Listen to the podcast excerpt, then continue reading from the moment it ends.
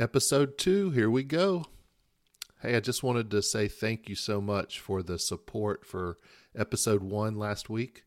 Uh, we had incredible number of downloads and listeners and comments, and uh, it just was really encouraging to me. And so, um, I, I, mean, I'll, I'll, be honest with you, I, I, didn't know if anyone would would listen except my mom. Um, and so I'm really grateful. I'm grateful for my mom that she would listen, but all you other people, I'm grateful that you would listen as well. And I hope you enjoyed it. Um, and I'm looking forward to continuing to do this. I sell golf cars. And uh, you may have noticed that I said golf cars, not golf carts with a T, because technically there is no T. And uh, most people say golf carts, but that's because they're noobs. And now that you've heard this, you are no longer a noob. You now know that it is golf car. So anytime someone says golf cart, please correct them. They will love it and they will thank you for it. You will not sound like a pretentious jerk at all. So please do that. But anyway, I sell golf cars and I enjoy it. And uh, about half of my income is from salary and about half is from commission. And uh, for those of us in the world of sales and commissions, you know, we have to budget our annual income uh, carefully because we don't know exactly what that commission amount will be each month. And um, this uh, last few months have been a little tough, and especially January. January 2023 was really tough. We had um, very few sales, and uh, it's been declining. I can't complain because the last two years have been amazing in our industry. Um, but it does kind of suck when you don't get very much um, commission. And January was one of those months. Um, it was really slow. Of course, it's it's cold. It's typically during the winter months we're not going to have as many sales. Plus the fact that golf cars are outrageously priced right now, uh, and people are a little, you know, anxious about the economy and don't want to spend money on things like golf cars. So my January commission is going to be pretty small. We had some unexpected expenses this month, some car stuff and other things. And uh, we're also trying to save for an anniversary trip. So you know where I'm headed with this. I mean, these things all come together and create something called stress. And I don't know about you, but I don't always handle stress very well.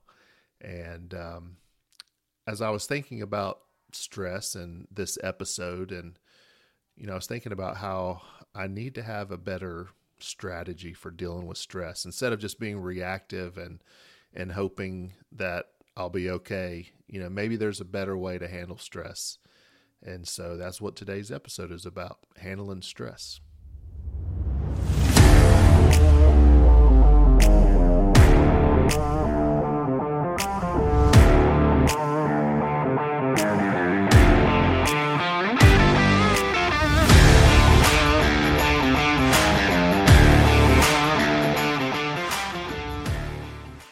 Stress is a part of our lives, um, whether it's challenges of work life balance, managing family priorities, financial stress, which is what I'm feeling today. Um, our generation, we're at that stage in life where we can face a lot of stress. Um, could be loneliness, isolation, could be that we're sandwiched in between those responsibilities of caring for our own kids as well as caring for aging parents. And so, what we're going to talk about on the podcast today is is there anything we can do about this stress, or are we stuck until we retire or die? So, today we're going to talk with a longtime friend of mine and brilliant psychologist, Dr. Benjamin F. Miller. And uh, I'll tell you a little bit about Ben, and then I'm going to have him tell uh, tell you guys about how he and I know each other. But basically, Ben uh, has been involved in healthcare his entire adult life. Um, but in a little bit of a unique way. He's not a traditional, you know, counselor sitting in an office helping people, although he has done some of that. But uh, his work is a little bit broader than that. In fact, it's a lot broader than that. Um, from his website, which is benmillerpsyd.com, his website, this is what he says mental health is foundational to our overall health. This principle, which has guided my life's work for years, has been proven true again and again. Sadly, we have never fully embraced this notion in the United States and have often minimized it to our detriment. In practice, in policy, and everywhere in between, we have learned and perpetuated a fragmented view of health and health care, one where mental health and well being is treated not only as separate, but unequal. I want to change that. And so Ben has been an advocate for mental health awareness and education, and he's even started a new venture that he may tell us about um, that dives into that problem, tries to find some answers. So, Ben, I'm really grateful that you're here. Thank you for joining me, man. Oh, it's an absolute honor, Everett. So good to see you and to hear your voice and to be with you today. So thanks for talking about such an important topic, yeah, too. for sure. Well, tell the uh, the listeners how you and I know each other. Well, I like to think that we grew up together. Okay. You know, we were both we met when we were both kids. I Yeah. mean, you're a little bit older than I am, but we were pretty much both kids. We had more hair than we do now. True. And I think the only difference when we first met was that you had a job and I didn't. because while you had the job title of youth minister Uh-huh. um, at our local church, to me, you were so much more than that. Mm-hmm. I mean, you were the guy who taught me how to truly love basketball. Okay. Even going so far as to order random trainings from the mail that taught us how to jump higher so that you could finally dunk. You know, you're the guy that out? taught me. It didn't work out. Okay. I mean, not for me at least. Well, you, I you- mean- you're you're maybe a little bit more vertically challenged than I am. just slightly, Yeah. slightly. And now with the torn ACL, I'm I'm out, out, out, altogether. yeah. But um, I mean, but you you were the guy. You taught me how to find the joy in little things in Mm-hmm. life, from honking car horns and waving at random people, or to engaging with any and every stranger by randomly calling out a name and seeing who looked our way. I mean, you're the guy that taught me how to show up. You know, how to be your best self, even when in those moments you didn't feel so stellar. I can think of so many times when that happened. And oh, by the way, you also married me and my wife 22 Yes. years ago. That's right. And I could go on. So yeah, while we've known each other for less than, you know, just a little less than 30 years, I mean, it's a pretty significant history. Yeah, man. yeah, absolutely. Yeah, I mean, I, I have a lot of memories of you, and you know, you playing basketball, us playing basketball at the church's gym. Uh, your family was always so gracious to let me come hang out with you at your house, and uh, we'd have pe- people over and um, play video games and play in y'all's pool, and I mean, we just had a great time. So those are Good great times. memories, man. And then and then you came that one summer and interned with me, and Yeah. um, my kids still talk about it because my, my oldest daughter, who's now 28, at the time was probably like, gosh, I don't know, like four or five, maybe. I don't Yeah. know. Yeah. Yeah. And she would, um, she would be getting a little, you know, sassy or something. And you would just look at her and say, Lauren, attitude. this little funny voice. And she still talks about that. And we, we'll do it to her still sometimes, you know. So That's thank you for that. I love it. Yeah. Absolutely. So we're talking about stress today, and um, when when I was thinking about who I wanted to talk to, you were the first one that that came to my mind. Mainly because you know I know you've had a lot of experience, not just with helping people with stress, but you know thinking about mental health uh, in a lot of different ways. And um, you know I've seen you on CNN and some other places like that. You've been uh, working as an executive for a large company um, in this sphere, and so I just knew that you'd have a lot of, of information and and experience that might be able to help us. So I'm really glad you're joining us. But before we really delve into it too deeply, I think we probably need to define what stress is. So, do you have a, a definition or thoughts about that? Yeah, I have a lot of thoughts about this. And so for for your listeners here, I I'm a guy who has always fought to convince people that our mind and our bodies are connected. Hmm. They're not separate, they're connected. And so at its core, stress to me really reflects how the, our mind and bodies interact with one another.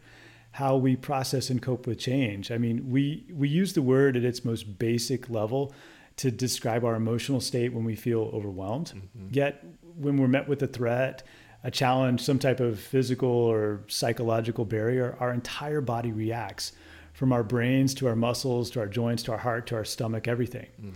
And it can be helpful at times, right? I mean, let's just let's give everybody an example here. Okay, if you're alerted to a danger, like there's a lion that appears behind you while we're recording this, okay, you need to act really quickly to take care of yourselves. So your body moves into what we call fight or flight.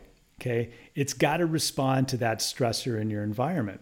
And so there's parts of our brain that immediately open up. There's parts of our body that shuts down in preparation to have to, to run, to flee, or to fight.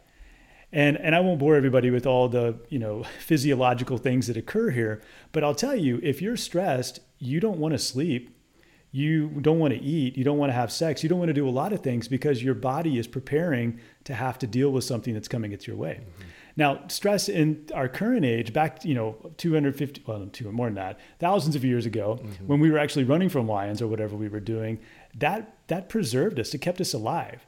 The problem is now, my friend, is that we don't have lions chasing us. you know, we've got things that you started the show with. We've got financial stressors. Mm-hmm. We've got the worry and concern of our kids or loved ones. We've got this constant barrage of judgment coming all around us from social media. You know, are you good enough? Are you pretty enough? Mm-hmm. And that stuff weighs on you. So it's not a lion that we're running from and we're actually exerting energy and getting it out of our bodies. We're not running. Mm. We're sitting in these chairs and we're just letting it impact us negatively. So, stress is a pervasive issue in all of our culture. And frankly, and I think we'll get into this, I don't think we do a really good job talking about it or managing it. Mm. So that's kind of at its core principles, it's really about change mm-hmm. and how we, our bodies, our minds, and our, our bodies respond to that mm. change. Um, every year, my professional society, the American Psychological Association, puts out this Stress in America survey. Your listeners can go and Google this to their heart's content. They do it every year. And this past year, 2022, was really interesting because a little over a quarter of the people surveyed said that they are so, so stressed they cannot function. Wow. And when you ask them what they're so stressed about, the number one issue, 83% of them, was rising inflation. Hmm. They were worried about the economy. Yeah. And, and this has got deep roots because when you begin to look at um, capitalism and um, economics, it's got a very strong connection to our overall health and well being. Yeah. So it's not a surprise to me that people are overly stressed because of how well their money's doing in the bank or how mm-hmm. much money they have coming in versus not. And that's a big part of why I think that we just have missed the boat in talking about stress. Yeah. Because we've said we've we've used extreme situations. Well, um, you got laid off, or you're getting a divorce, or someone's got a terminal illness. And we've used those extreme examples, which are horrifying and traumatizing for many people. We don't talk about, man, this is a really tough month for sales. Yeah. You know, yeah. what can I do to manage that stress? Yeah or we don't talk about you know my daughter's about to turn 15 on saturday and she's going to start driving mm-hmm. you know how do i manage the uncertainty of what it's like when i have a teenager who's behind a wheel mm-hmm. that's like normal stuff mm-hmm. And and i feel like we could actually be better as a society and probably more balanced if we actually helped each other mm. figure out how to solve those problems instead of immediately going to these extremes mm-hmm. which most people do when they talk about stress that's true yeah it's like if you you're complaining about something small. Come on, man. This is not a big deal. Of course, your your daughter's going to start driving. Everybody starts driving. My kids did that. It's fine, you know. And uh, and then we just minimize it. Um, but all those things build up and, and cause a lot of issues. Back in 2008, I'm going to say was probably the most stressful year of my life. 2008 was. Um, I was leading a nonprofit organization. Uh, the economy tanked. The donations dried up. You know, we had to let people go. We down uh, some programs that were, you know, otherwise in great shape, but just because of finances, we had to shut them down. Um, you know, that was very stressful. I had to not receive my full pay during that year. Um, you know, I was closing in on 40. I was I turned 38 that year, and and 40 was always a big number to me. Our marriage struggled during that year because of all these stressors and other stuff. My daughter turned 16 that year. I think she was turning 16 and she wanted to go to spring break with her friends down at the beach. And we were having this big, you know, should we let her do this? And, you know, who's she going to be with? You know, so that was stressful. Anyway, it was just a really tough time. And, and so I decided I need to go speak to a therapist. I did. I went and talked to him, and, and he could see that the stress was having a significant uh, um, impact on me. And, um, and so one of the, one of our first, you know, early meetings, he asked me if I had suicidal thoughts. And um, I remember th- telling him, no, I haven't, I don't have any suicidal thoughts, but if something were to happen to me, like a, a bus speeding at me on a, on a road, I might not jump out of the way. You know, it was that feeling of being just, that would be relief if something happened to me, you know. I know a lot of people can identify with that. So it just made me think then and continue to think like you said earlier, there's got to be a way for us without us having to try to figure out how we can get to see a professional therapist and you know, how can we get through this stuff? How can we help each other?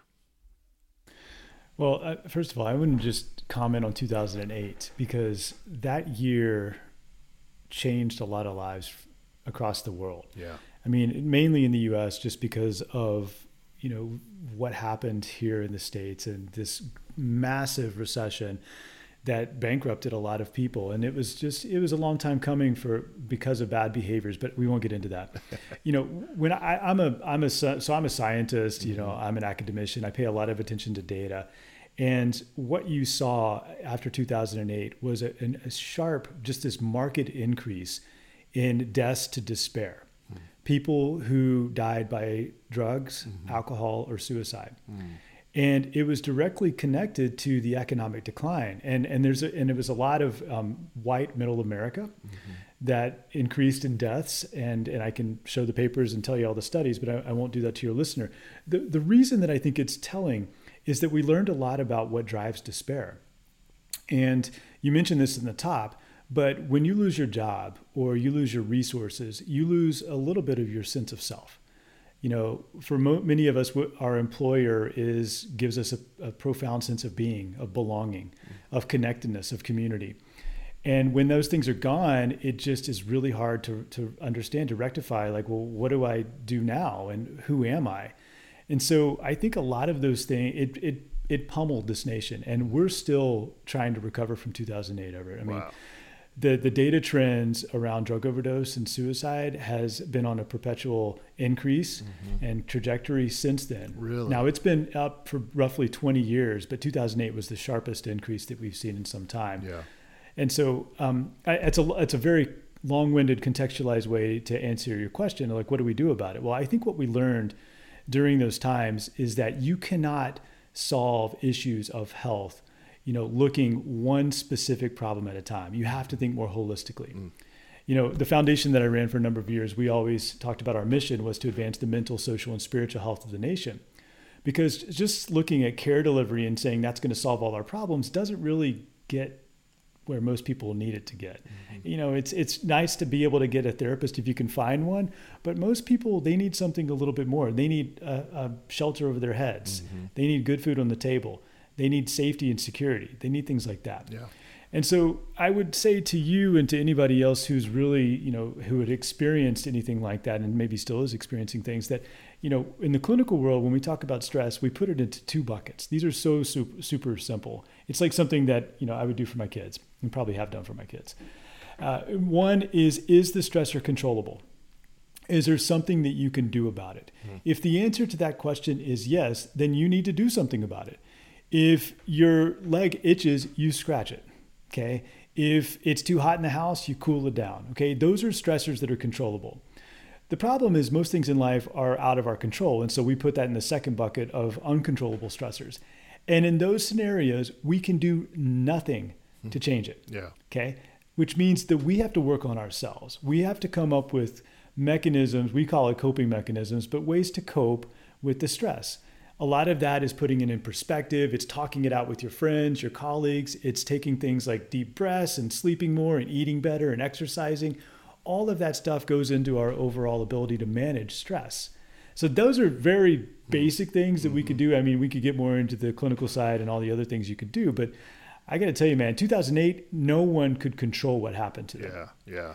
And the country was so ill equipped to cope with Yeah. what was happening that a lot of people were in the similar boats that you were, my Mm. friend. All right, cool. Well, I, want us to uh, come back to that, but I want us to take a little fun break, Ben, if that's all right. So, Yeah, that was that was super serious. So we got to we got to laugh now. yeah, we got to take a little. You are a uh, basically a, a child of the '90s. You grew up mostly in the '90s. I grew up mostly in the '80s. Um, so I'm going to ask you some eight some '90s would you rather questions, and you just tell me, Okay. okay? All right, I'm ready. So, would you rather watch Saved by the Bell or Full House?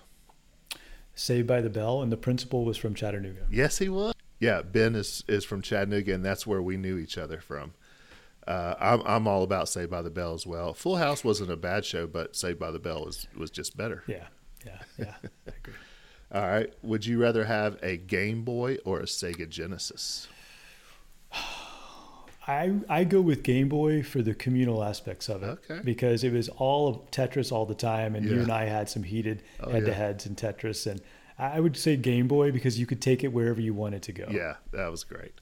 I'm with you on that too. We're two for two so far. All right. I think I know which one you'll say here, but would you rather watch The Lion King or Titanic? I mean, my immediate response is not really either one of them, but my my wife is big into Titanic, and I think we watched it several times with, you know, when we were dating. So I'm going to go with Titanic. Um, and now I have kids, and I feel like I've watched The Lion King a thousand times. So I'm going to go with Titanic. Okay, okay. Um, you know who uh, directed Titanic? Uh, wasn't it James Cameron? Yeah, James Cameron, who um, you know right now is the second Avatar's Avatar movie is out. Have you seen it? I want to go see it. I have not. Okay. Uh, my kids are my kids are at an age where I don't get to do anything. Yeah, that's true. That's why we're talking so late at night. That's true. All right. Would you rather listen to boy bands or grunge music? Dude, I'm I'm a total emo guy, so I, I'm grunge all the way. I'm wearing a hoodie right now, and I'm 45 years old. That's true. So, um, those of you who uh, don't know Ben, he was in a band in high school. Actually, he was in a band in college too, and I was a lot of bands, Yeah, there's been a lot of bands, but the um, he and his buddies started a band, and it was called the Happy Lives. We had very little talent, but you know it worked. It, was worked. great, man. Y'all were so loved. People wanted the Happy Lives to play at all of our events. yeah. That was good. Our three songs. Okay, last one. Would you rather watch Friends or Seinfeld? So at the time when these things were coming out, it depends on who I was with. Um, Okay. but now, I mean, if I were just by myself, I'm a Seinfeld guy all the way. Okay, there you go. I, I like to hear that. Um, but it is it, it- what's interesting to me is at the time I I loved Seinfeld. I, I watched every episode and just ate it up. But now when I watch them back, it's not as funny. Yeah. and I don't know if it's because like The Office came out and like just brought a, a totally different level of humor, you know, to television, and I don't know. I still love uh, Seinfeld. I still love Jerry in case he's listening, but Yeah, Jerry, come visit. We don't see you enough. back to the show. Yeah. Back to what we were talking about. So, um, let's let's dig a little bit deeper into some solutions and and some you know make it a little more practical as well. Um, since a lot of Gen Xers are probably identifying with all the stuff we've been talking about with stress, um, you know, I would like for us to think about how we can help them. And I really like what you just said about the two buckets because I think a lot of times it's easy to just put stress all in one bucket and it's the I can't do anything about it bucket.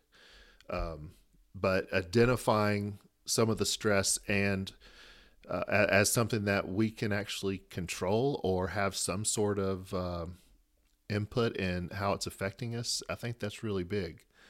Um, tell talk to me a little bit more about about that. Yeah, so I think you know we are relational creatures. Mm-hmm. And there's no more healing attribute associated with positive health outcomes than being connected to someone else and being heard. Mm. And and and I you know I can I can talk about you know how people can deep breathe and I can talk about how you can shift your thinking and be more positive. I could do all that stuff. But really, I mean, what I would encourage people to do is just to find someone in their life that they can trust and just talk out what's going on. Mm. You know, especially men, we we were very hesitant to do this. Mm-hmm. Uh, you know, there's there's entire cultures where we just feel like, you know, well, why would I share with you what's really going on in my life? Why would I admit to you that I have these feelings? You know, it doesn't make me less a man, and that's just all bunk. You know, mm-hmm. it's it's it's silliness. So I, I think the first thing we can do is we can find somebody in our life and we can just sit down with them and we can share with them what's going on. Mm-hmm. In therapy, and the research supports this, you know, sometimes it doesn't even need to be said. It can just be those times where you share with other people when you're struggling. They're there for you, mm-hmm. just showing up. Mm-hmm. Other things you can do if you don't, if you're living in the middle of nowhere or you don't have connections that you feel like you can reach out to that can be trusted, write it down you know, there's a tremendous amount of evidence that shows how just getting it out, putting it on paper, makes you feel better and can be healing it unto itself. Hmm. Why do you think there's so many amazing like rock ballads about breakups? Because you know people went through something and they wrote it down. Yeah. Okay, so I mean, getting it out is probably the number one thing that I could recommend mm-hmm. to folks. Now, if if that doesn't work, which for most people it will, because it's a super helpful um, way to process these things then and you need to get additional supports, there are clinicians out there that can help. Mm-hmm. Okay, it doesn't have to be the psychologist down the road. It might be your local, you know, pastor. It could be your local priest. It could be your local imam. It could be mm-hmm. your local rabbi. It could be anybody in the community that you trust that's probably got some training mm-hmm. on how to help you through what you're going through. Find those people. Mm. But whatever you do, just don't sit on it and think it's just going to get better. Yeah because there'll be another stressor that comes along. There'll be something else in your life that pulls the rug out from underneath you. Mm-hmm. And if you've not developed the skills to manage it, it's going to hurt worse. Mm. And so these things compound. Yeah. And you don't want to be the person that ends up where, you know, the problem's gotten too big and you just don't see your way out of it. Or you turn to other more nefarious things to manage it, alcohol, drugs, whatever else. There's yeah all kinds of healthy ways to do it. So start there first and just let it begin with the conversation, maybe even at your dinner table with your friends and your family. Yeah.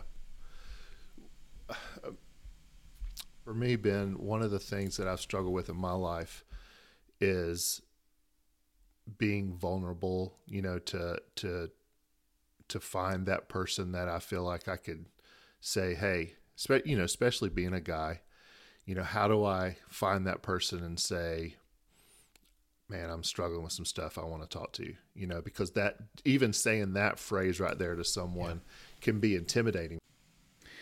Yeah, it's a good question, Everett. And I think a lot of people, I think they do struggle with this. It's part of why, you know, before we started the show, I was telling you a little bit about some of the things I'm passionate about now. And, you know, there are people that we'll encounter in our lives that we probably are more comfortable opening up to than folks that we've known for 30 years. Mm-hmm and and it's because there's no fear of judgment they know you they know you well enough and but they're not the person that's like you go home and have dinner with every night and so i'll give you an example i um, i love the i love examples of what happens in barbershops now you and i don't have anything to get cut anymore it's been a long time. maybe get your beard trimmed yeah. you know but i still have a relationship with the guy that used to cut my hair hmm. his name's scott and for years in denver I, I, you know, he started his own shop. I gave him furniture from my grandparents' house, and I used to go to see him every two weeks. Okay. And Scott was, he became a friend, but he was somebody that if I was having a really bad day, I could just open up and say, man, today sucked. Yeah. In a non judgmental, very friendly, I don't have to worry about talking to Scott tomorrow about this way. Mm-hmm. He would just say, you know what? That sounds like a pretty tough day for you. Mm-hmm. You know, what can I do to support you? Mm-hmm. And that was it. Mm-hmm. That's all I needed. Yeah. And so sometimes it may not be the the players that you know. It might be people that you least expect could be hmm. able to help. So I, I mean, I don't have a really good answer for this no, ever because I do think it's it's a little bit different for everybody. But I would say start with folks that you know have you have some type of relationship with, and you know you might be surprised at how supportive they are. You know, with what you might come out and say. Yeah, That that's really good. I I remember um, when I was in college and I was having a tough, just kind of going through a tough thing, and there was a, a guy who was on staff at the college. I did I I knew him a little bit, um, but didn't see him all the time. And I was walking down the hall one day uh, in between classes or going to class or something, and he just stopped me and he said, Everett, the, I've noticed the last couple days I've seen you walking around campus and you haven't been the same. Is something Yeah. going on? Yeah. And you know, and I, it and it was. I mean, there, my mom was having some health issues, Mm-hmm. and you know, there were some other things going on, and he just picked up on that and identified that. And even though we weren't close, him just saying that, like I almost Yeah. wanted to cry, you know, just Yeah. because it was so meaningful. Um, and I had forgotten about that until you were saying that story. So that's cool. I- I gotta say, man, I love that example because this is one of the things that we teach people how to have these non-judgmental observations. You know, you'll you'll you may see the same people every day on your bus route to work. You may see the same people at the coffee shop, and being able to, in a very non-judgmental way, just say, you know, hey, you know, I noticed that you're without this today, or, or hey, you know, it seems like you, you're dragging just a bit. You know, mm-hmm. all good mm-hmm. small things like that that where you notice a small change in someone else mm. that might be life changing for someone because Yeah. you don't know what they experienced that morning on their way in Yeah. you Yeah. don't know what's going on in their life everyone has problems and the sooner that we're able to recognize that and just show up for each other differently by making those small little observational you know comments Yeah. you just don't know how that could change someone else's life Yeah, that's great. That's good stuff. I, I mean, it, one of the things that uh, I'm thinking right now is how I came into this uh, conversation with you thinking about how am I going to get some help for the stress I'm going through. But now, as I'm listening to you talk, I'm, I'm, you know, maybe the better question is how can I maybe help somebody else who's going through stress, you know? And by doing that, there's actually a ton of evidence that it does help you. Yeah. You know, I, I mean, we can put it under the banner of altruism and all that, but truthfully, there's a science to service. Mm. And the more that we can do for others, the more positive the benefits are for ourselves, including our overall health and well being. Mm-hmm. You know, it doesn't mean don't be selfish at times and take time for yourself. I, I say mm-hmm. this all the time to people.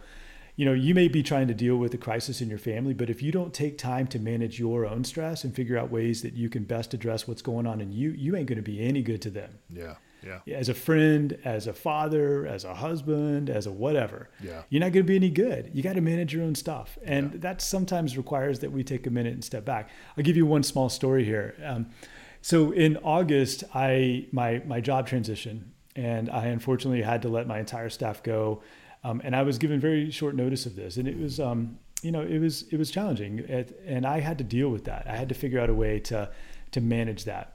And the one thing that I realized is that I was having all these people in my life that I was trying to figure out a way to take care of them, but I wasn't taking care of myself. Mm-hmm. So I got back in the gym in the garage. I started painting again, which I haven't done in years. I'm, I love to paint. I played my guitar more often and I processed it out and I got it clean. I got it good. Yeah. I got myself in a healthy place. It took me a while, Yeah. but I did. Then I could show up better for everybody else. Mm-hmm. Then I could deal with the uncertainty in my own family. Mm-hmm. Then I could deal with the uncertainty in my loved ones that were outside. I mean, I just, I, I can't say enough about that. Not everybody has the luxury to be able to take some time and just go paint in your garage. But the more you can take that self care component, it actually is truly a foundational element that makes us better, not just to ourselves, but to other people around us. Yeah.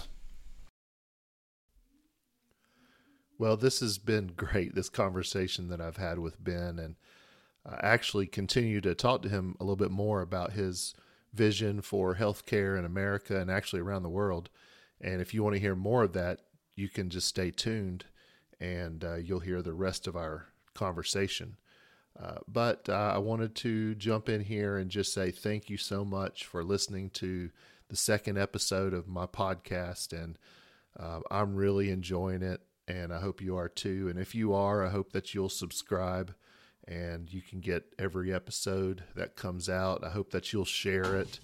And uh, also, if, if you don't mind, go over and, and rate it wherever you listen to podcasts, um, especially Apple Podcasts. That's really helpful. Um, thanks again for listening. If you want to hear the rest of the interview, Here it is.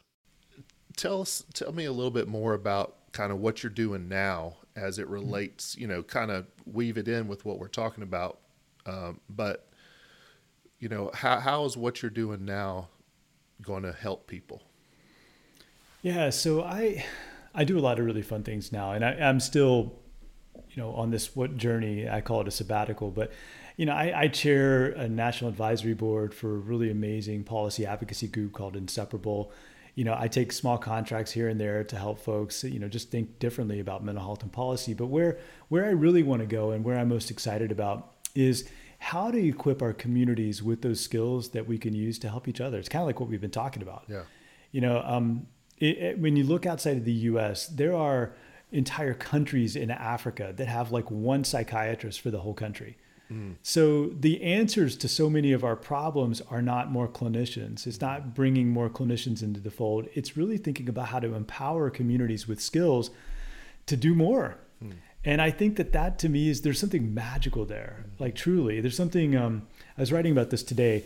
There's something very disruptive because it's a it's an unbelievably and undeniably simple approach to address mental health by giving everybody else new skills to help everyone around them but yet it hasn't been done. Yeah. So my my journey and where I'm going and where I want to go in, in, for my future for the rest of my career is I want to figure out how to do this.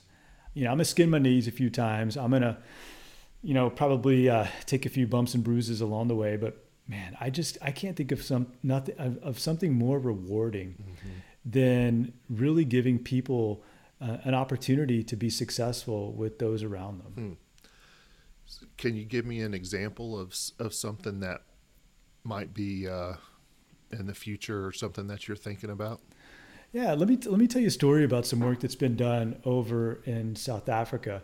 So there was a psychiatrist who unfortunately lost a patient to suicide, and he realized that part of the reason that his patients were you know he was losing them to things like suicide and they weren't able to get better is because there weren't enough clinicians in, in town so he said well who do we have the most of who's the most respected people in these villages that I'm working. And it was the matriarchs, it was the moms mm-hmm. and the grandmas. Yeah. And what he did was he got them together and he give, gave them a training. And they put these benches in the center of the village and they called them the friendship benches. And he would put well trained grandmothers to sit on these benches so that anybody in the village could come up and talk to them and be given um, an intervention or wow. what I describe, which is very scientific, but like an evidence based skill. And that changed the rates of depression, anxiety, suicide. And they published this in the Journal of the American Medical Association. I mean, the top tier wow. journal across the world. I mean, it's just like the places that this went was was stunning to me. Like that's all I'm talking about. Yeah. Yeah. It's like let's put more benches with people that know how to talk to people mm. out there. You mm. know, and it's been done. It's being done. I mean, as I mentioned, barbershops are where it's happening. Benches sure. are being put in parks. But I feel like there's no reason why every town in America can't have folks that are well trained to sit on those benches or to show up in your, you know, your faith community or at your school or at your gym. I mean, yeah. there's a million places, oh, a million yeah. opportunities for that. Well, and what's so encouraging and exciting to me about that is, you know, when I was going through a tough time, it took months yeah, for me to even figure out who I could go see. You know, I had to, you know, first you have to be brave enough to ask somebody, "Hey, do you know a therapist I can go see?" Which for a lot of people is a very tough question yeah, to ask. You know, and yeah. you know, so I had to get a recommendation, and you know, then I had to see if my insurance covered it, and you know, I, am trying, and this yeah. is for someone who is, you know, in the middle class, and I'm thinking. What do you do if you have no money, no resources, no insurance, you know, who do you turn to? You know? Yeah. They, I'm glad you shared that story because it's um, it's good to hear people that have had successes because you, as you said, it's daunting when you start the journey. Mm-hmm. You know, the, the data that we usually share is that more than half the folks that have some type of identifiable mental health need don't get help. Mm-hmm. And then if you have a substance misuse need, uh, alcohol, drugs, something mm-hmm. of that nature, only about 10% of people get help. Mm. And so it's a system that is so disjointed and frustrating that most people give up before they can actually have the experience that you had. Yeah. And that's what I'm, I mean, I've been working at this for a long time now. It's what I've been trying to change my entire career. Yeah. Cause I just don't think it's fair. Yeah. You know, you can't be suffering or going through some of the worst days of your life, and then someone says, "Oh, by the way, Everett, you need to go and flip through this book." Of 100 people, most of whom aren't going to take new patients, you know, 75% of them aren't going to take your insurance. Yeah. It's just not, it's not a healing journey. Yeah. And I just I, I hate that for people that they're going to have to experience this. And so for your listeners, if you do need help, I mean, seek it, do the best you can to find it. But Yeah. um, unfortunately, for many people, it's it's um it's a it's a treacherous road to find the right person. Listen, I've had I've had executives of major healthcare companies. I've had you know members of our legislature and even in Congress reach out and say, "I need help with my loved one." Hmm. I mean, these are some of the most well-connected people Yeah. that you've got in the U.S. and they don't know how to find help. Well, is there anything else you wanted to say, or do you feel like we've covered everything?